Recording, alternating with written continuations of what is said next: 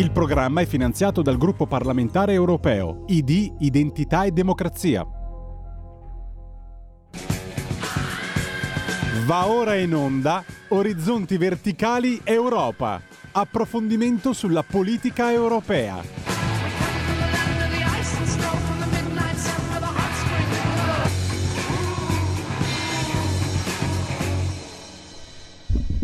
Buongiorno, buongiorno eh. scusate che qua c'è sempre il microfono, eh, bisogna tirare le orecchie al direttore eh, che lascia il microfono fuori posto. Eh, buongiorno, buongiorno, buon venerdì 24 di marzo, ormai con una eh, velocità esasperante, siamo già alla fine di questo mese, eh, che insomma qualche qualche notizia da commentare ce l'ha lasciata e ce ne lascerà ancora tante. Eh, io vi ricordo che potete seguire questa trasmissione in diretta su Radio Libertà oppure eh, appena caricata nelle prossime ore in podcast sul sito alessandropanza.eu.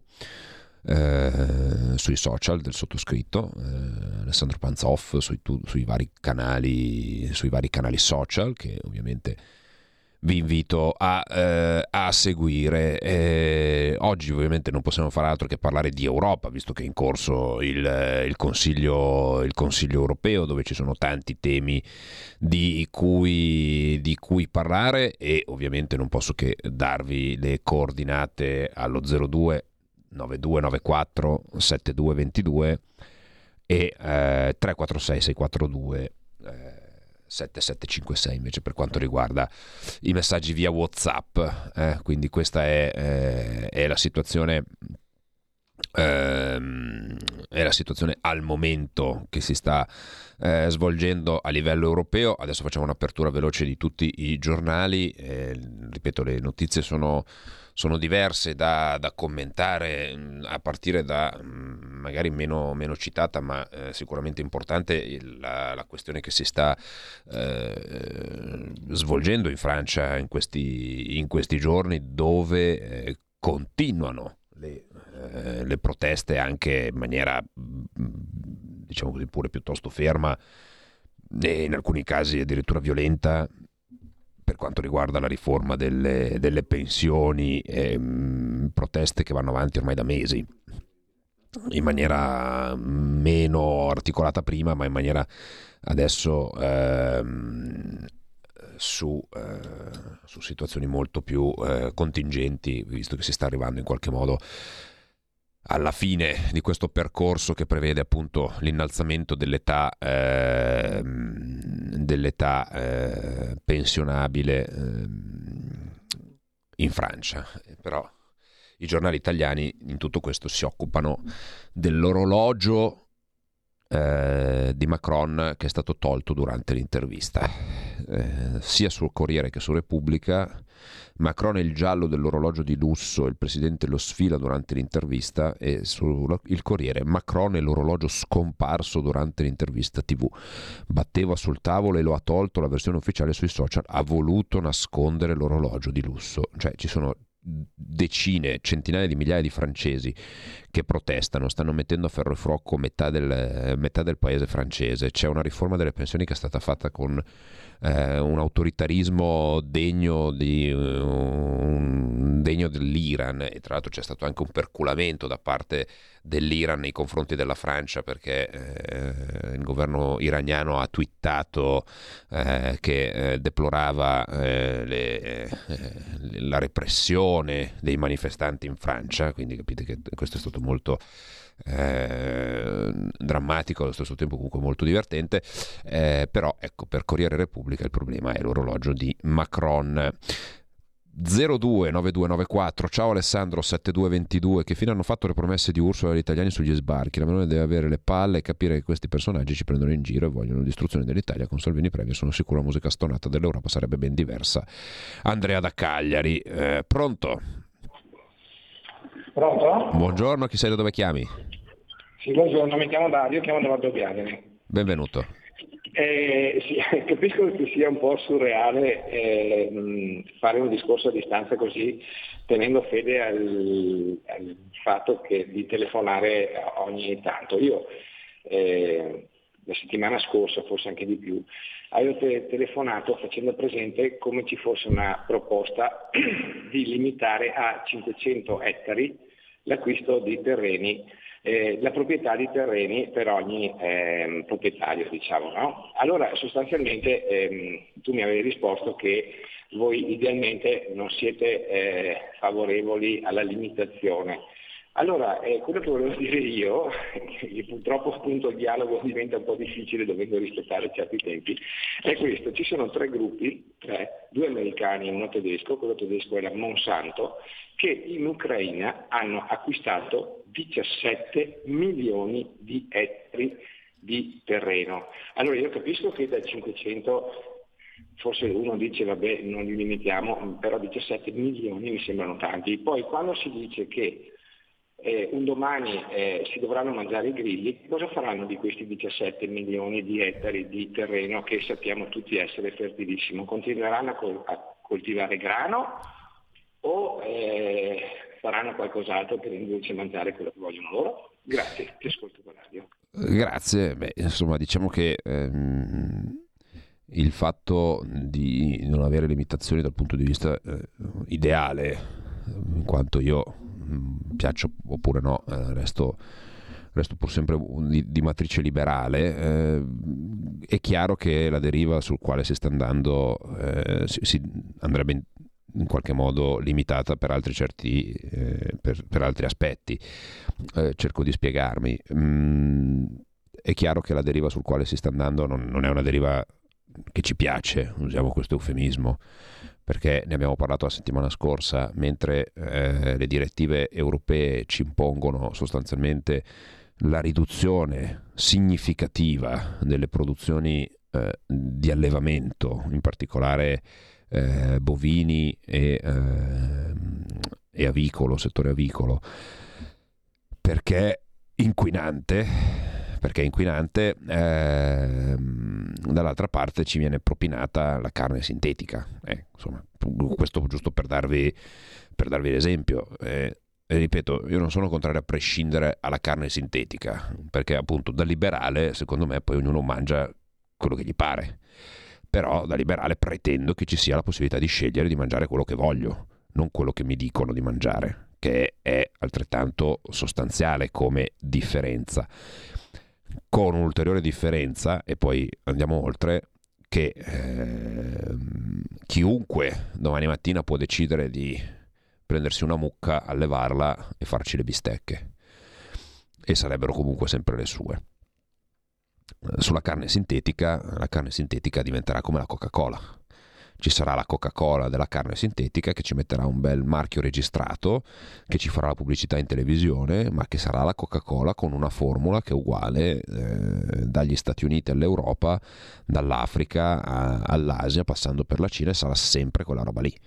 E sarà sempre nelle mani di un gruppo che la venderà, poi uno è libero di berla o meno la Coca-Cola, eh, per carità, però è chiaro che se io vado al bar e c'è solo la Coca-Cola da bere, questo potrebbe diventare un problema. Pronto?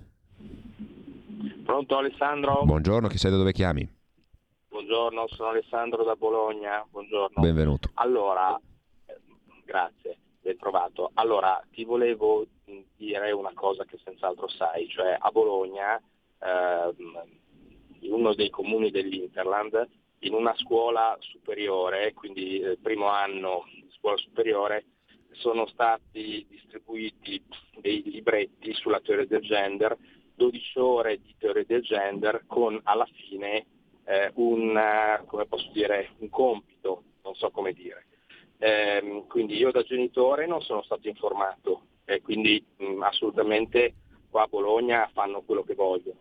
Seconda cosa, uno di questi ragazzi, prima superiore, ha scritto alla fine in questo report che doveva essere eh, assolutamente anonimo, che lui non eh, si era sentito molto a disagio, che lui non voleva più eh, avere a che fare con delle ore di teoria del genere, che secondo lui eh, queste, questa, questa, cosa non doveva essere eh, portata in altre scuole eh, da nessuna parte.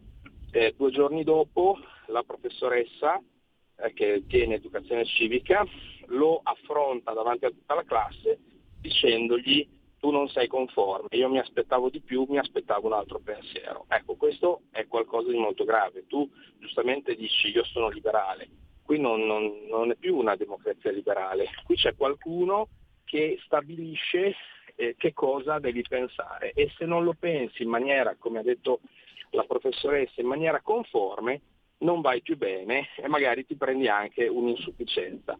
Eh, finisco il ragionamento dicendoti che quella notizia non me la sono inventata, è la classe di mio figlio e quel ragazzo che ha risposto così è esattamente mio figlio.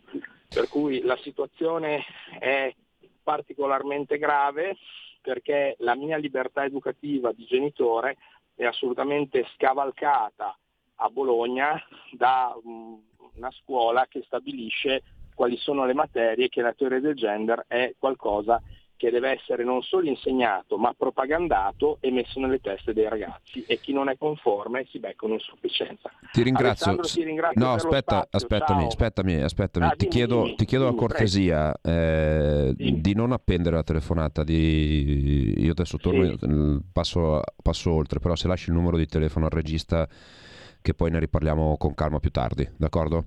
Così... Sì, sì, va bene. Ok, okay, okay grazie mille, grazie Dai, mille. Grazie, grazie. Intanto leggiamo qualche messaggio eh, che è arrivato. Ciao, ma qualcuno ha idea di come si faccia la carne sintetica? Lo dico io, viene sviluppata in laboratorio da cellule tumorali immor- immortalizzate.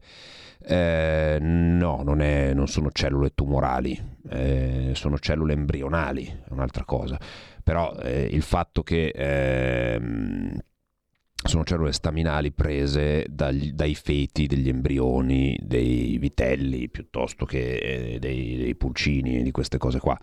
Eh, se replicano l'inglese qua il segreto la produzione laboratorio per gli occhi a svegliarsi. Eh, la produzione laboratorio in realtà è impattante perché, perché ci, chiede, ci richiede acqua ed energia senza poi contare tutta la questione di ehm, tutta la questione di tutte le vitamine, le sostanze chimiche che vengono buttate dentro per, eh, per sviluppare queste, mm, eh, queste, questa carne che con molta fantasia possiamo chiamare carne, ma che poi carne non è. Sì, carne se la guardiamo da un punto di vista prettamente, eh, prettamente come dire, eh, fisico, però è un'altra cosa. Rosa da crema, siamo diventati campo profughi. Eh sì, eh, diciamo, siamo un po' sempre stato, però eh, è chiaro che a livello europeo, tra l'altro appunto c'è stato, c'è in questo momento un incontro, c'è stato un incontro eh, un bilaterale senza delegazioni, quindi solo loro due con Macron e Meloni, eh, proprio per eh, insomma sedersi intorno a un tavolo tecnicamente, fisicamente, per cercare di smarcare alcuni punti, eh, perché eh, c'è un tema che si chiama Tunisia, ne abbiamo parlato già, già lunedì, c'è un tema che riguarda la Tunisia, eh, che è un tema che deve riguardare tutta l'Europa, perché dalla Tunisia c'è potenzialmente un milione di... Ehm, un milione di, di persone pronte, eh, pronte a partire. Pronto? Di Pronto? Chi è da dove chiama? Pronto, sono Gino, chiamo da Cremona. Benvenuto. Vorrei dirti una cosa Alessandro, io sento una certa irritazione eh, dalla Meloni quando si parla di guerra, di armi, dell'Ucraina, di comandare più armi. Deve tener conto che hanno votato gli italiani e la maggioranza degli italiani, circa il 65-70%, è stufa di questa situazione, perché si porta, non si sa dove si va e una marea di soldi. Oltretutto lei non dice quanto ci costa questa cosa qui, perché non ci sono soldi per niente, alla fine dice eh, ma questi soldi tanto non andavano per le pensioni. Ma alla fine e qui si va alla catastrofe nucleare questa qui deve seguire sempre quello che fanno gli Stati Uniti. Non è possibile andare avanti così. È stata messa lì dagli italiani e deve seguire ciò che dicono gli italiani. Ti saluto, grazie. Grazie, grazie. Il tema della guerra è un tema molto spinoso, eh? ne, abbiamo parlato, ne, abbiamo tante, ne abbiamo parlato tante volte per come mm, nel bene o nel male si sia sempre un po' tra l'incudine e il martello e eh, di vincolarsi in questa situazione è tutt'altro, è tutt'altro che semplice. È chiaro, eh, è chiaro, che dal punto di vista eh, europeo ehm, Eh, non è facile portare avanti un tema del genere, lo avevamo detto, l'abbiamo ribadito più volte, eh, bisogna fare i conti con tutte le, le, carte che ci sono sul tavolo, che purtroppo non sono solo quelle della guerra, infatti il, il Consiglio europeo mm, voterà per mandare, eh, per mandare i proiettili, eh, manderà, manderà fisicamente armi ancora oltre i 67 miliardi di euro che già sono stati inviati, inviati all'Ucraina. Eh, sono temi su cui è difficile. Eh, io personalmente sono in difficoltà, lo ammetto, eh, perché da una parte c'è eh, la volontà di mettere fine alla guerra, dall'altra parte però eh, non si può continuare a eh, finanziare eh, perché rischiamo poi di trovarci in un'escalation non, dal quale non riusciamo più in qualche modo ad uscirne. Pubblicità, torniamo tra poco. Un nuovo modo per sostenere la tua radio. Visita radiolibertà.net. Ti basta un clic e potrai versare il tuo contributo volontario direttamente online. Potrai donare con ogni tipo di carta di credito, anche prepagata. Ti aspettiamo online su radiolibertà.net. Sostieni la tua radio con il tuo contributo volontario. Radio Libertà. La tua radio. Diamo voce alla nostra gente. Stai ascoltando Radio Libertà, la tua voce libera, senza filtri né censure, la tua radio. E torniamo, torniamo, al consiglio, torniamo al Consiglio d'Europa perché non c'è solo, attenzione, non c'è solo l'immigrazione all'Ucraina, eh, sul Consiglio d'Europa ci sono anche eh, temi, temi, molto più eh, scottanti per, eh, per, certi versi. Eh, c'è, c'è, un tema, eh, la lite tra Scholz e Macron sul nucleare, Roma fuori gioco sul dossier auto per il momento perché eh, qui non è un problema di, di ovviamente di, di, Roma, è un problema di Europa, è un problema che ha un nome e un cognome, eh, ricordatevelo, appuntatevelo, scrivetelo, Franz Timmermans. Eh, lui ha la responsabilità di aver detto ancora ieri in un comunicato stampa che visto che i cosiddetti e-fuels, cioè ehm, i carburanti sintetici, eh, siccome erano già ricompresi in qualche modo nella direttiva, verranno ulteriormente eh, implementati in quella che è la direttiva sull'abbandono dell'automotore termico dal 2035, mentre non si vuole fare eh, assolutamente eh, riferimento ai biocarburanti che invece l'Italia continua a eh, richiedere, continua ad insistere, perché, perché altrimenti bisogna, eh, bisogna, riaprire il tema. Eh, va fatto invece un ragionamento di va fatto invece un ragionamento più ampio e i eh, cosiddetti biocarburanti devono essere ricompresi, se no giustamente il governo italiano deve a sua volta mettersi di traverso. Pronto? Ciao, sono Marco da Mantova. Ciao Marco, benvenuto. Eh, grazie. Allora, tu hai detto che eh, essendo un liberale sei più eh, aperto a certe situazioni. Il problema che non è il fatto di essere liberali o non liberali, è che l'Europa ci sta preparando una società per ricchi, perché ah, su questo assolutamente d'accordo, eh? su questo assolutamente ecco. d'accordo. Cioè liberale non vuol dire che ognuno fa il cazzo che vuole, perdonami il francesismo. È, è, certo. è, è proprio per essere... È, avere la libertà di poter scegliere, che, che, è tutt'altra cosa, che è proprio, secondo me, sta alla base anche di una società libera dove tutti hanno la possibilità di, anche di emanciparsi e chiaramente l'Europa, come dici giustamente tu, e ti faccio finire il, il ragionamento, eh, non va in questa direzione qua. Esatto, perché se a un certo punto a me va bene anche che mi mettano gli insetti, mi va bene anche che mi mettano sugli scaffali la carne sintetica, mi va bene anche che mettano sugli scaffali il latte sintetico, però che mi diano la possibilità di produrre e di proporre a prezzi normali anche il mio prodotto, ma anche da consumatore. Io non vorrei che tra X anni io sarei costretto a comprarmi la carne sintetica, il latte sintetico, tutto ciò che è prodotto dalle multinazionali perché mi diventa impossibile per il costo potermi prendere una bistecca, potermi prendere il mio litro di latte, eccetera. E questo vale anche, poi chiudo, per le case, per le auto, perché io temo che ci renderanno impossibile, almeno per la stragrande maggioranza di noi, poterci comprare un'auto e spostarci autonomamente anche per le nostre piccole cose. E, poss- e possiamo anche tenerci la casa. Io non vorrei che la casa dovesse diventare un leasing, perché per te cittadino normale che non hai 60-70 mila euro per ristrutturare la casa come la vuole l'Europa, sarà molto probabilmente obbligatorio che tu la venda e tu eventualmente diventi in affitto. L'ultima cosa, però, se tu sei proprietario di casa e perdi il lavoro, in casa ci rimani. Se tu invece eh, perdi il lavoro e sei in affitto, vai in strada.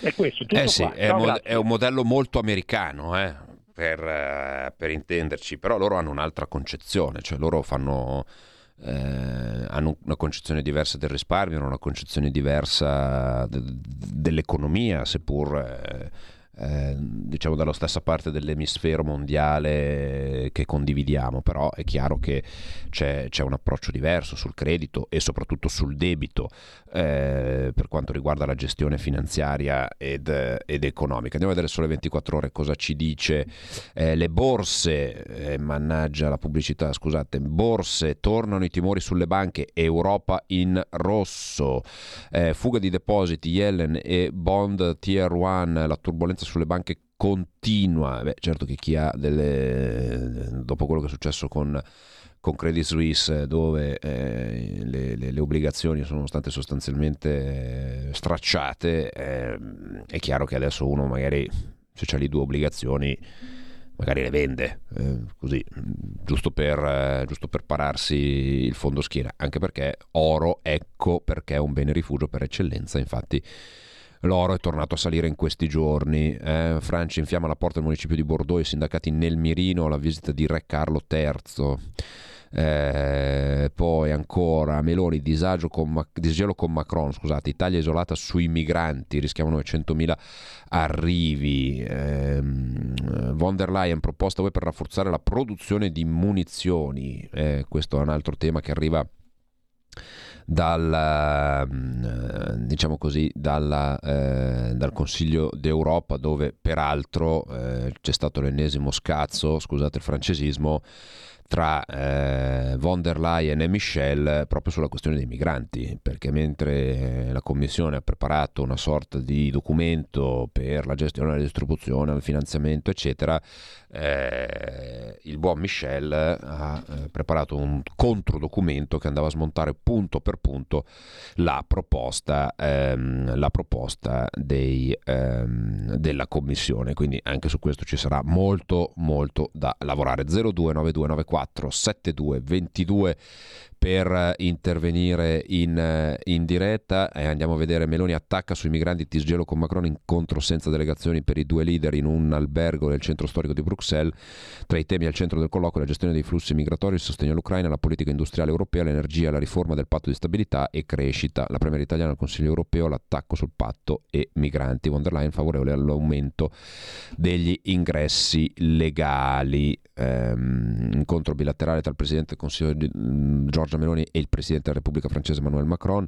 Il lungo faccia a faccia di un'ora e 40 ha avuto luogo in un albergo del centro storico di Bruxelles. Tra i temi al centro del colloquio quanto si apprende la gestione dei flussi migratori, il sostegno all'Ucraina, la politica industriale europea, l'energia e la riforma del patto di stabilità e crescita. È stato un tête à tête senza delegazioni quello che è avvenuto tra Emmanuel Macron e Giorgia Meloni all'Hotel Amigo. La Presidente del Consiglio e il Presidente della Repubblica francese, dopo essere arrivati separatamente in albergo, si sono visti in uno dei piani superiori della struttura per un faccia a faccia esclusivo iniziato attorno alle 23. È il primo bilaterale tra i due dopo le tensioni scoppiate sulla vicenda migranti e sulla riunione che lo scorso febbraio, prima del summit dei 27, Macron organizzò con Zelensky all'Eliseo invitando solo Scholz. Per pu- una pura coincidenza anche il cancelliere federale tedesco alloggia nello stesso albergo. Dopo il consiglio è riunito con il suo staff al bar situato nella hall della struttura. Al termine della prima giornata del Consiglio UE, per la quale Giorgia Meloni si dice soddisfatta, arriva il faccia a faccia in un albergo del centro di Bruxelles tra la prima e il presidente Macron, il primo ufficiale dopo i due colloqui informali di Roma e Sharm el Sheikh, soprattutto necessario per sciogliere le tensioni e incomprensioni. La prima novità sul posizionamento che potrebbe avere l'Italia sui principali dossier UE, il bilaterale con il presidente francese arriva a metà giornata. L'incontro con Emmanuel Macron è previsto dopo cena.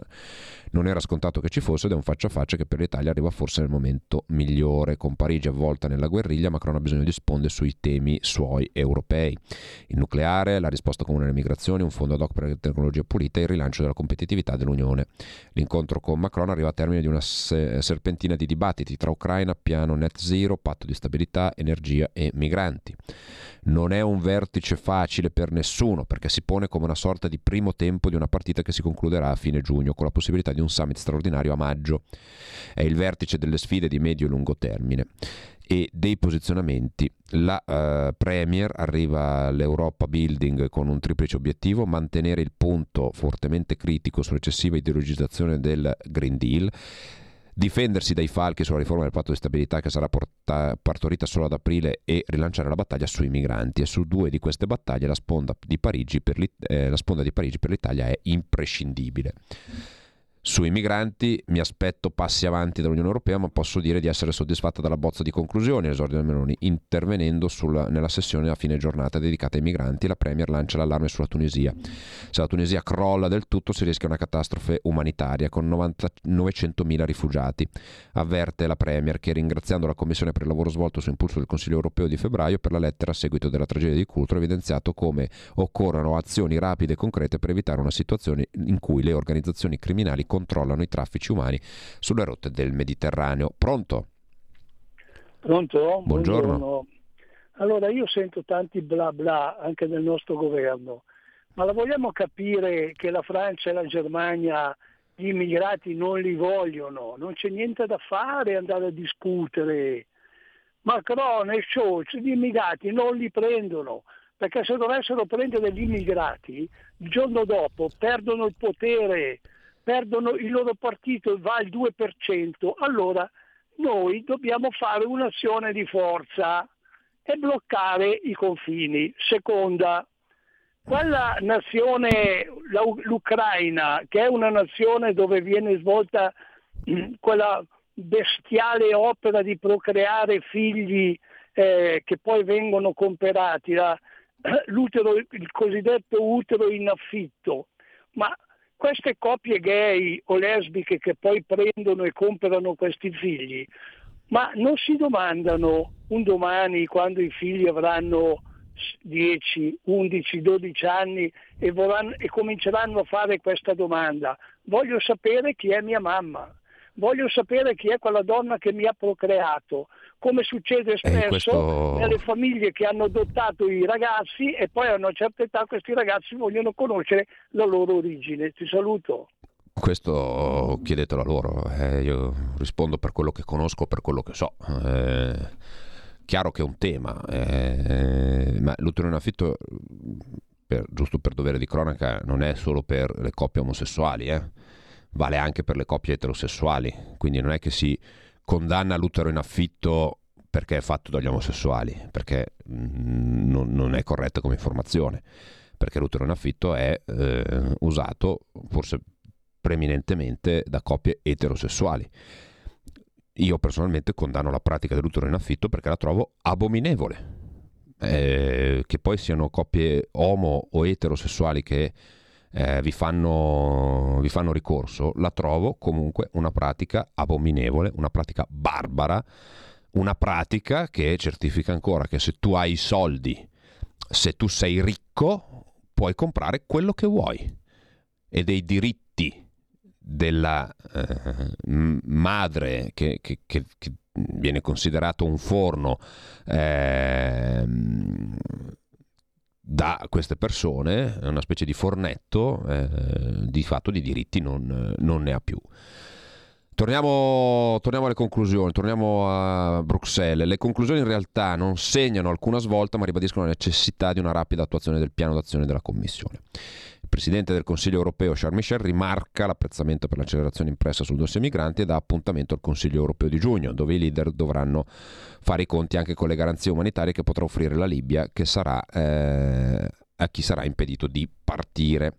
Nel panel sull'Ucraina presenta il segretario generale dell'ONU Antonio Gutierrez. Meloni spiega che la guerra eh, ha provocato uno shock geopolitico non solo sul fronte est ma anche su quello sud, destabilizzando il Sahel con il contributo della Wagner e creando una tempesta perfetta nel Maghreb dove la Tenusia rischia di saltare in aria.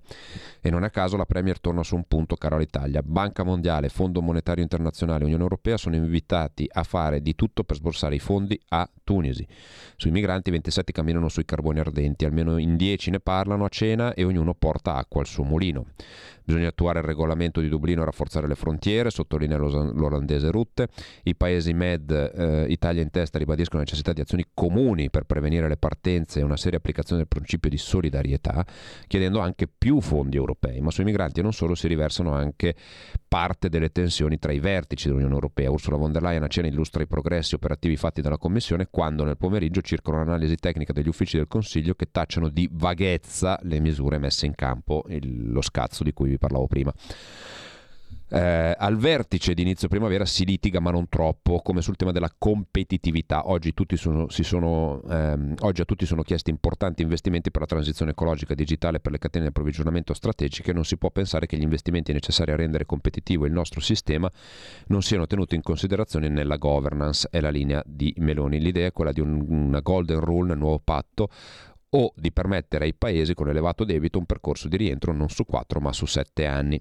La, L'Unione Europea impari dai suoi errori, scandisce la Meloni, consapevole della serietà del tema, perché parallelamente prosegue la trattativa sul PNRR e sulle modifiche che vorrebbero presentare eh, che vorrebbe presentare l'Italia. Ne parlano nel pomeriggio il Ministero degli Affari UE Raffaele Fitto e il commissario Paolo Gentiloni. La trattativa non è facile, anzi nel frattempo la luce verde dell'Unione Europea sulla terza tranche dei fondi non è ancora arrivata.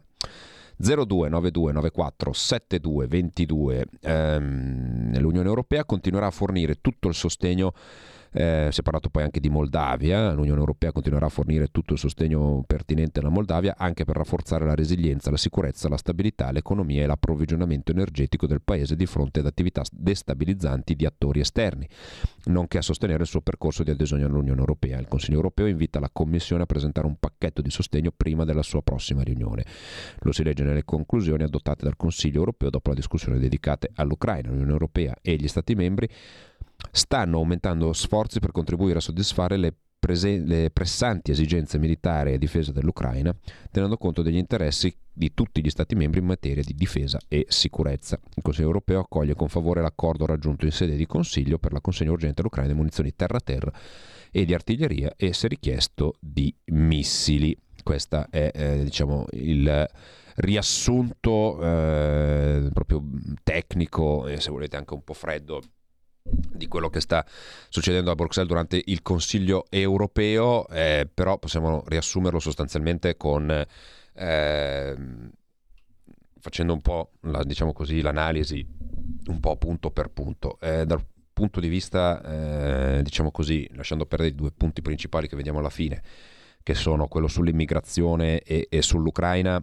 eh, ci sono delle partite aperte per quanto riguarda la transizione ecologica e, eh, e l'approvvigionamento di materiali sui nuovi piani industriali che presenterà l'Unione Europea sul quale servirà a fare un fronte comune sicuramente più con la Francia che con la Germania, perché la Germania prosegue nella sua eh, corsa eh, solitaria e su questo bisognerà essere attenti a non creare, eh, a non facilitare questo percorso. Anzi, anche perché, eh, come, come, sappiamo bene, eh, ci, avvi- ci, apprestiamo a fare una transizione che eh, ci mette in grossa difficoltà soprattutto sulle catene di valore, soprattutto sulle catene di approvvigionamento delle materie prime che servono per fare la transizione energetica e che noi non abbiamo, in molti casi non disponiamo. Quindi questo è un tema su cui dobbiamo assolutamente essere concordi e tenere in considerazione.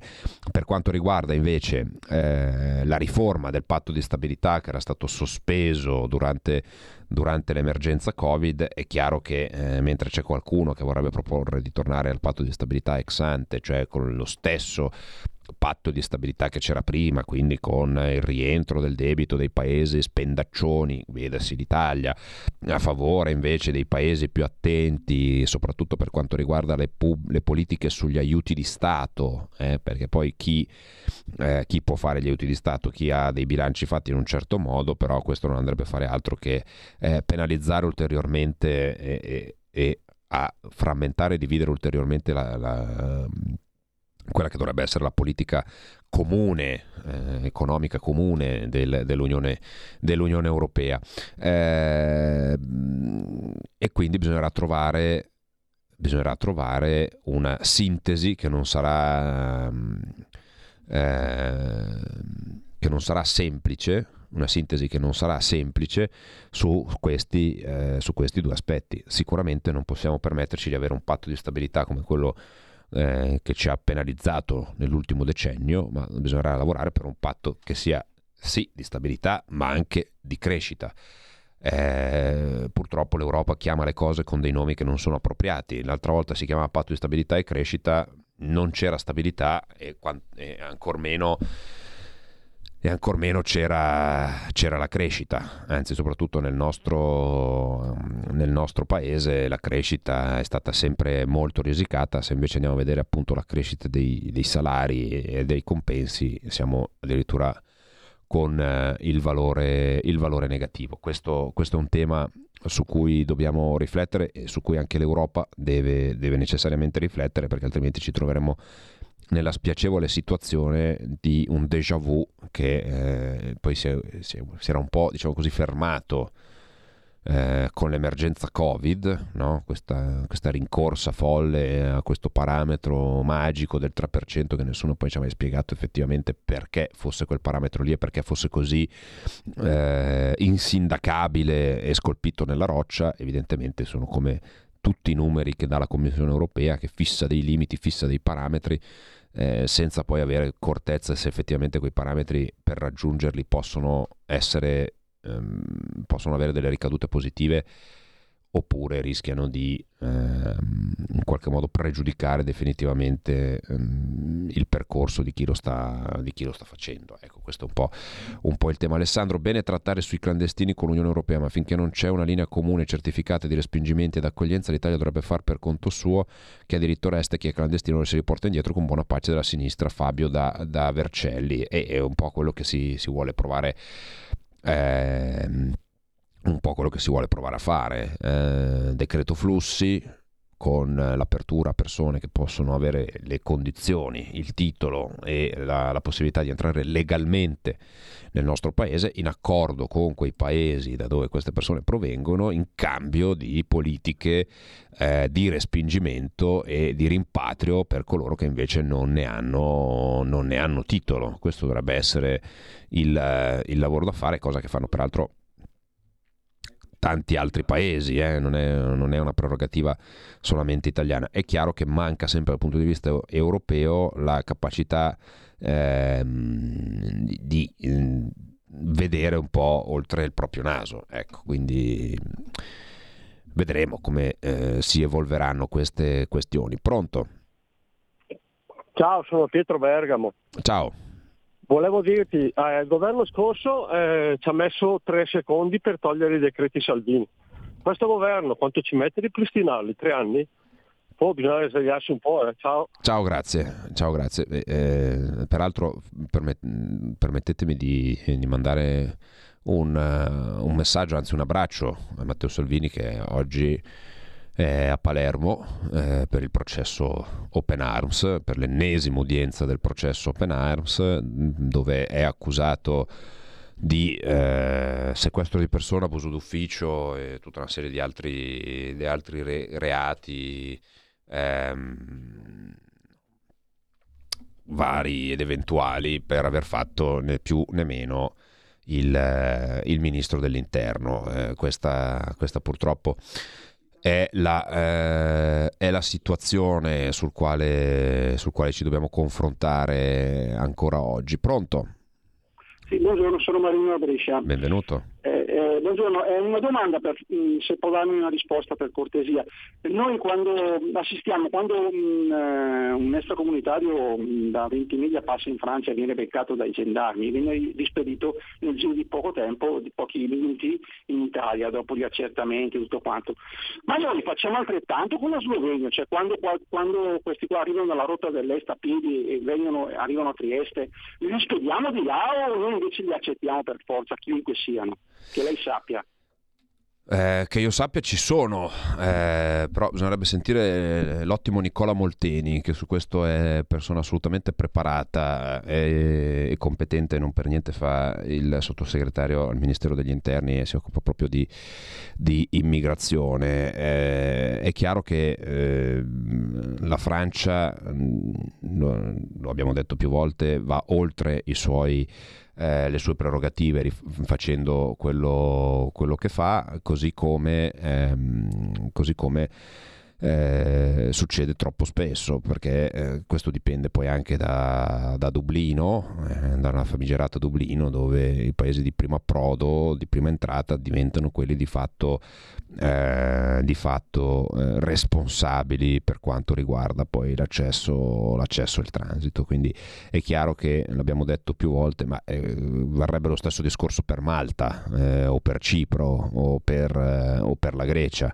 che soprattutto Malta e Cipro, se dobbiamo andare a vedere eh, quello che fanno dal punto di vista dell'accoglienza e del soccorso anche in mare, visto che eh, non passa giorno dove la Guardia Costiera accusata dalla sinistra di mm, in qualche modo di fare eh, scelte dettate dalla politica su chi salvare e chi no, eh, questa l'accusa infamante che è stata fatta per un mese alla Guardia Costiera da parte di qualche sciacallo di sinistra.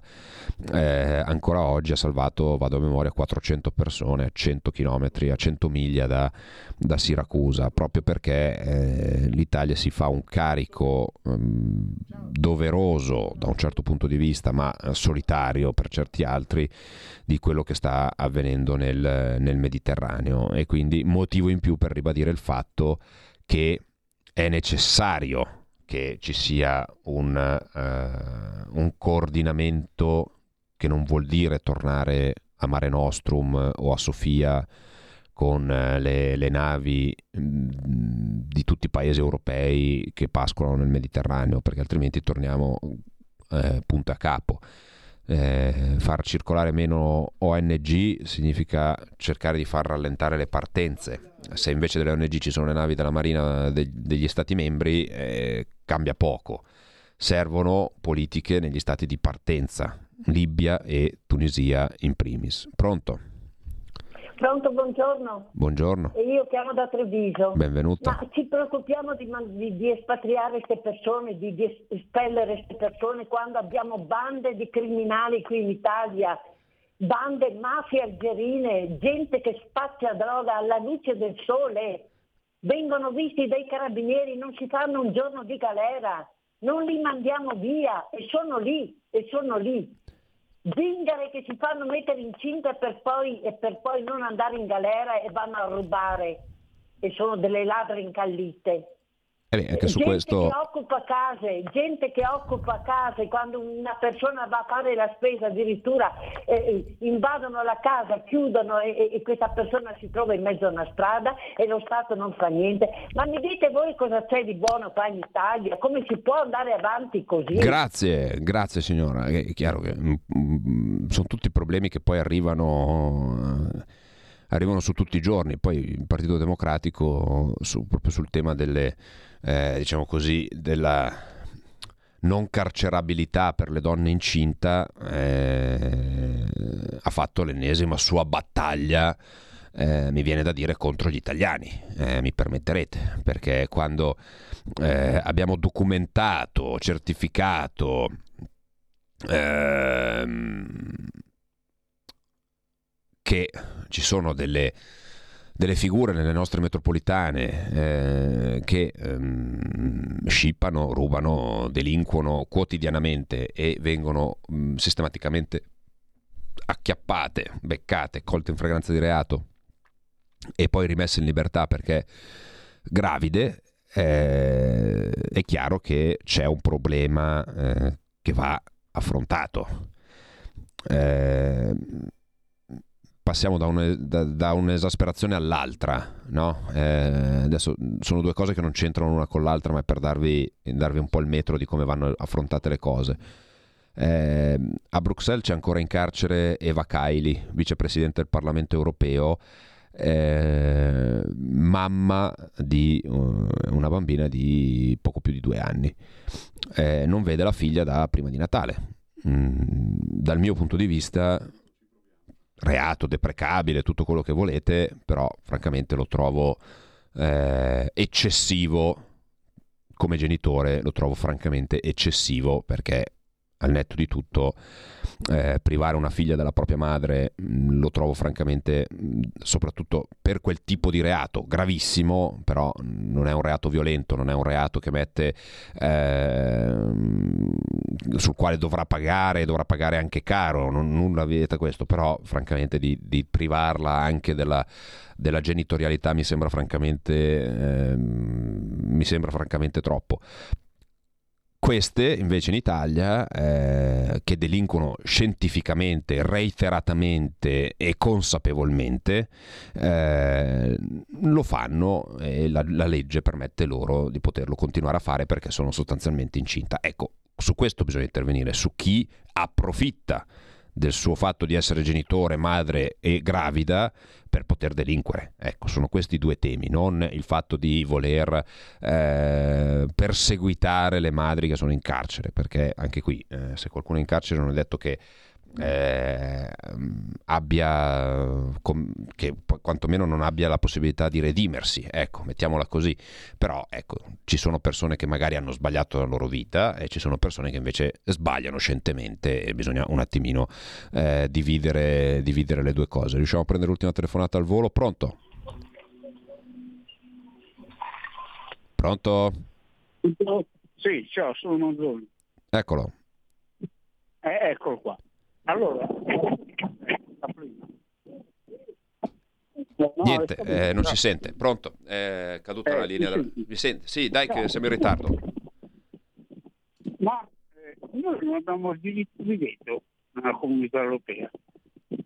Sì, non è, così, non è così semplice il diritto di veto, eh, ne abbiamo già parlato, eh, perché il diritto di veto c'è, ma non è così, non è che vai lì e dici no, io metto il veto e punto a capo, perché il veto arriva solo in determinati momenti dei processi legislativi e non sempre eh, si può, eh, si può dire, eh, porre il diritto di veto. Chiedo scusa all'ascoltatore, siamo in ritardissimo, eh, devo, devo, chiudere, devo ancora fare i ringraziamenti ovviamente a tutti quelli che hanno chiamato, scritto, ascoltato. Ringrazio Federico per quanto riguarda la regia tecnica di questa giornata, io vi do l'appuntamento a lunedì, eh, che saremo in telefonica, saremo in itinere perché eh, ovviamente si gira anche sul, sul, territorio. Io ringrazio la Radio Libertà per... Eh, per, eh, per lo spazio che mi dedica e che mi lascia e l'appuntamento è ovviamente alla prossima puntata. Grazie. Avete ascoltato Orizzonti Verticali Europa. Il programma è finanziato dal gruppo parlamentare europeo ID Identità e Democrazia